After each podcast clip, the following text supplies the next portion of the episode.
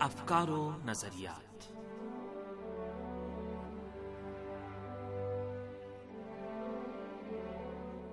آپ عزیز سامن خدمت میں تہا شمیم کا سلام عرض ہے۔ سامن پروگرام افکار نظریات لے کر حاضر خدمت ہیں۔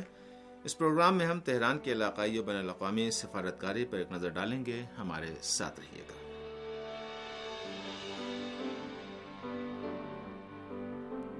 سامن اسلامی جمہوریہ ایران کی سفارتکاری نے سال تیرہ سو اٹھانوے ہجری شمسی میں عالمی امن و سلامتی کے بارے میں ایران کے نقطہ نگاہ کو بہت فعال طور پر دنیا والوں کے سامنے پیش کیا۔ اسی سلسلے میں قوموں کی سرنوشت کے تعین سے بہرمند ہونے کے حق جیسے مسائل، امن و آسائش کی حامل زندگی اور دنیا کے تمام ملکوں کو ان کے مسلمہ حقوق اور اصولوں کے قانونی دفاع اور اقتصادی و تجارتی سرگرمیوں اور ترقی کے مواقع سے بہرمند ہونے کا حق دیا جانا ایران کی سفارتکاری کے محوروں میں سے رہا ہے۔ علاقائی بین الاقوامی بحرانوں کے مقابلے میں ایران کی خارجہ پالیسی ہمیشہ امن و سلح کی حامی رہی ہے۔ ایران کے نقطہ نگاہ سے سین حکومت کی جہریت اور غاسبانہ قبضہ ہمیشہ علاقے میں تشدد اور تنازع کا عامل رہا ہے اور ایران نے مختلف علاقائی و بین الاقوامی اجلاسوں میں اس کے پہلوؤں کو دنیا والوں کے سامنے بیان کیا ہے۔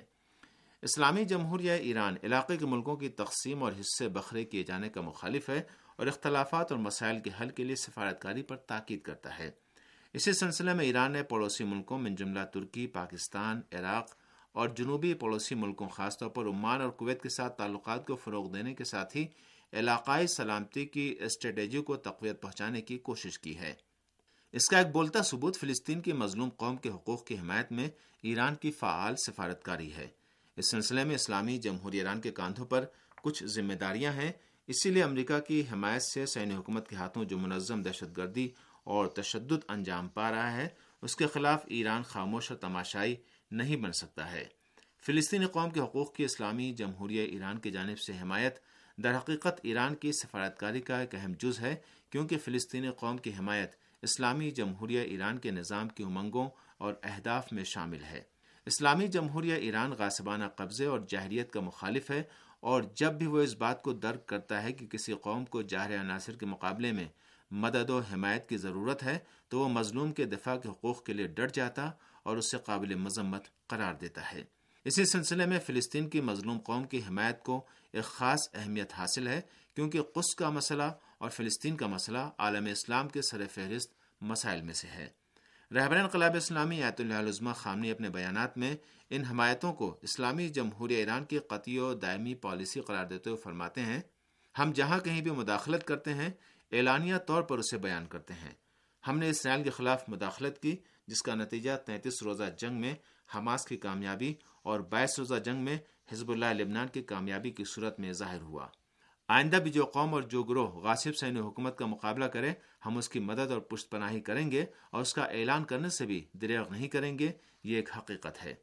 ایران کے آئین میں مظلوم قوموں کے حقوق کے دفاع کو سراحت سے بیان کیا گیا ہے۔ ایران کے آئین ایک سو چون میں سراحت سے کہا گیا ہے کہ اسلامی جمہوریہ ایران دیگر قوموں کے داخلی امور میں کسی بھی قسم کی مداخلت سے مکمل طور پر اجتناب کرنے کے ساتھ ہی دنیا کے کسی بھی خطے میں مستقبرین کے مقابلے میں مستضفین کی حق پسندانہ جد و جہد کی حمایت کرے گا۔ رہبر انقلاب اسلامی نے اسی تناظر میں سن تیرہ سو اٹھانوے ہجری شمسی میں بھی مسلمانوں، خاص طور پر فلسطینیوں کا مقابلہ کرنے پر دشمنوں کی توجہ مرکوز ہونے کی جانب اشارہ کرتے ہوئے ان کی ان کوششوں کو شکست خوردہ بتایا کہ جو ہرگز عملی شکل اختیار نہیں کر سکتی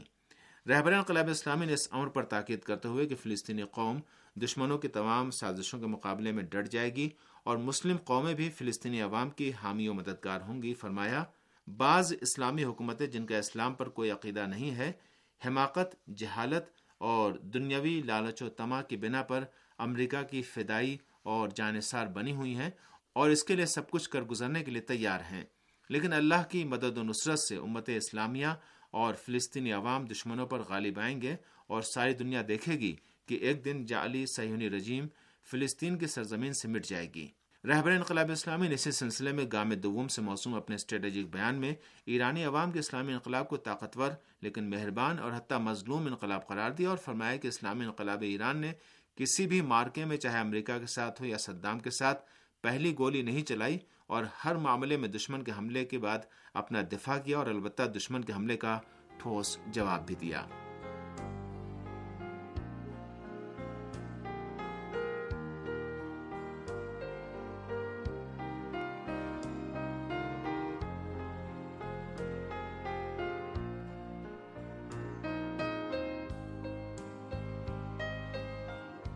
ایران کا انقلاب آغاز سے اب تک نہ تو بے رحم اور نہ ہی خونریز تھا اور نہ ہی غیر فعال اور کسی طرح کے تذبذب کا شکار ہوا ہے۔ اس انقلاب نے کھل کر اور بہادری کے ساتھ موزوروں اور سرکشوں کے سامنے استقامت کی ہے اور مظلوموں اور کمزوروں کا دفاع کیا ہے۔ آیت اللہ علزمہ خامنی اسی سلسلے میں اشر فجر کی مناسبت سے ایک بیان میں سنچی ڈیل سے موسوم امریکی منصوبے کو احمقانہ خبیصانہ اور شکست خوردہ منصوبہ قرار دیتے ہوئے فرماتے ہیں کہ اس منصوبے کا مقابلہ کرنے کا راستہ فلسطینی قوم اور گروہوں کی شجاعان استقامت و جہاد اور عالم اسلام کی طرف سے فلسطینیوں کی بھرپور حمایت کرنا ہے۔ آپ نے فرمایا کہ مسئلہ فلسطین کا کلیدی حل ایک ہماگیر سروے میں اصلی فلسطینیوں کی شرکت سے ان کے منتخب اور مطلوبہ نظام کی تشکیل ہے۔ رہبر انقلاب اسلامی نے زور دے کر کہا کہ یہ منصوبہ ٹرمپ کی موت سے پہلے مر جائے گا۔ آپ نے فرمایا کہ اقدام ہرگز نتیجے تک نہیں پہنچے گا، لہٰذا یہ آمد و رفت اس کے لیے پیسے خرچ کرنا، ہنگامہ برپا کرنا اور اس کی رونمائی سب احمقانہ عمل ہے۔ رہبر انقلاب اسلامی کہنا تھا کہ حالیہ سازش یعنی سنچی ڈیل منصوبہ امریکہ کے لیے ضرر رساں ثابت ہوا کیونکہ مسئلہ فلسطین اس سے پھر زندہ ہو گیا۔ آپ نے فرمایا کہ اپنے عوام کے درمیان بے آبرو اور بے وقت ہو چکے چند خائن عرب رہنماؤں کے تالی بجا دینے اور استقبال کرنے کی کوئی اہمیت نہیں ہے۔ آپ نے فرمایا کہ مسئلہ فلسطین کو طاق نسیاں کی زینت بنا دینے کی استقبالی محاذ کی مسلمہ پالیسی کے برخلاف اس اقدام سے مسئلہ فلسطین پھر زندہ ہو گیا اور ساری دنیا میں فلسطین اور فلسطینی گروہوں کا نام اور ان کی مظلومیت ایک بار پھر موضوع بحث بن گئی۔ آیت اللہ علزمہ خامنی نے فرمایا کہ مسئلہ فلسطین کو حل کرنے اور امن قائم کرنے کا واحد راستہ مسلمانوں، عیسائیوں اور یہودیوں پر مشتمل اصلی فلسطینی باشندوں کے درمیان ریفرنڈم کرانا ہے تاکہ ان کی رائے کے مطابق پوری فلسطینی سرزمین کے لیے نظام حکومت تشکیل پائے اور فلسطین کے بارے میں اسی طرح نتنیاہو جیسے افراد اور دوسروں کے بارے میں بھی وہی فیصلہ کریں۔ رہبر انقلاب اسلامی نے اس سے قبل بھی حج کے عہدیداروں اور کارکنوں سے ملاقات میں یہ فرمایا تھا کہ اس وقت امریکی فلسطین کے بارے میں اپنی شیطانی پالیسی کو سنچی ڈیل کا نام دے رہے ہیں، لیکن وہ جان لیں کہ خدا کے فضل و کرم سے یہ سنچی ڈیل منصوبہ کبھی بھی عملی جامہ نہیں پہنے گا اور امریکی حکمرانوں کی ذلت و شکست کے ساتھ فلسطین کا مسئلہ کبھی بھی اقوام عالم کے ذہنوں سے محو نہیں ہوگا اور بیت المقدس فلسطین کا دارالحکومت باقی رہے گا۔ رہبر انقلاب اسلامی نے اپنے بیان میں مغربی ایشیا کے علاقے میں استقبال کے خلاف مزاحمت کا دائرہ روز بروز پھیلنے کی جانب اشارہ کرتے ہوئے فرمایا مجھے یقین ہے کہ فلسطین کی مسلح تنظیمیں اٹھ کھڑی ہوں گی اور وہ مزاحمت کو جاری رکھیں گی اور اسلامی جمہوریہ ایران کا نظام بھی فلسطینی گروہوں کی حمایت کو اپنا فریضہ سمجھتا ہے، اس لیے جتنا ممکن ہو سکے گا ان کی حمایت جاری رکھے گا اور یہ حمایت اسلامی نظام اور ایرانی قوم کی آرزو اور مطالبہ ہے۔ اسلامی جمہوریہ ایران اس بات پر یقین رکھتا ہے کہ فلسطینی قوم کے پامال شدہ حقوق فلسطینی سرزمین سے غاسبانہ قبضے کے خاتمے اور ان کے مکمل حقوق کی بازیابی کے بغیر حاصل نہیں ہوں گے۔ اس سلسلے میں ایران کی سفارتکاری کی جملہ کامیابیوں میں سے حریت پسند تحریکوں کی حمایت میں قوموں کا کردار نمایاں ہونا، استقبال مخالف جذبات کی ترویج اور فکری و ثقافتی شخصیات کے توسط سے